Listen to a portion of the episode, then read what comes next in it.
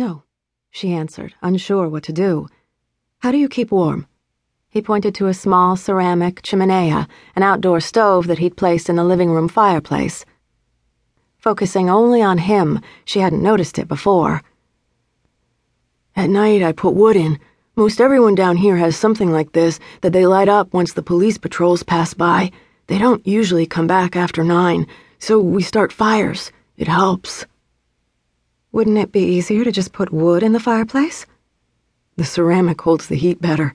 He smiled. Light? An oil lantern. Smells a little. I see. She looked him in the eye. He looked like a decent enough guy. How did you come to this? He shrugged.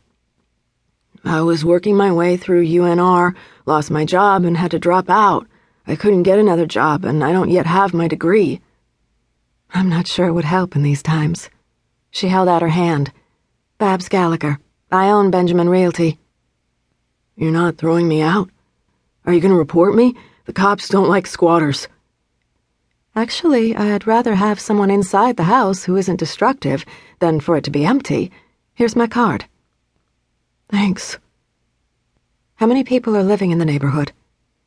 I don't know. A lot of houses have somebody in them. Some have whole families. He paused. If you go three blocks east, it's full of crack dealers, meth dealers. I hope they don't move into our neighborhood. It's the end when they do. Yes. She hesitated. Your name? Donald Vay. She headed for the door. I promise not to tell.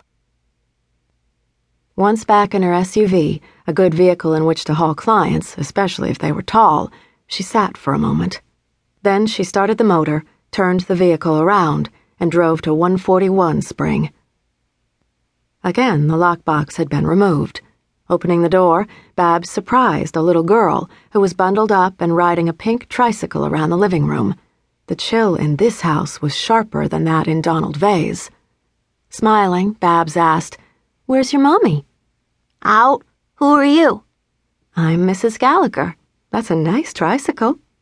Uncle Bob bought it for me. I have lots of uncles, do you? I did. Bab's voice sounded soothing. Are you here alone? Mommy told me never to answer that. I see. Do you have any idea where Mommy is? She's next door. She works there, and I have to stay here while she works. I see. Babs walked into the kitchen. The child followed, nearly running her over. The kitchen counter held bottled water neatly lined up, canned food, and a small camp stove. A skillet rested on the one burner. A cooler was on the floor. Honey, when was the last time you ate? The little girl shrugged. Babs then asked, Are you hungry? The child, not fearfully but forcefully, replied, Mommy told me never to take food from anyone. Your mommy told you some important things. I'll go next door and talk to her. She'll get mad. With that warning in her ears, Babs left the little girl to her tricycle and walked across the denuded front lawn to the next house, which wasn't her listing. She noticed a few cars parked farther down the street. She was going to knock on the door, but then she thought better of it. Carefully, she opened the door. It was warmer in this house. Unlike Donald Vay, whoever lived here wasn't worried about smoke. Perhaps they had made some sort of deal with the police. Babs listened. The unmistakable sounds of sex filtered down the stairs. Sighing, she let herself out. Maybe crack dealers hadn't moved in yet, but other dysfunctions had. She thought about the child in 141 and wondered if she should wait until her mother finished up and join the little girl. She thought better of it. The child seemed fine, knew her mother was next door, and Babs had nothing to offer the little girl. Even if she'd bought food, the kid would not have eaten it. She seemed clear about her mother's orders. Back in her car, she removed her coat and turned on the ignition. The heat was welcome.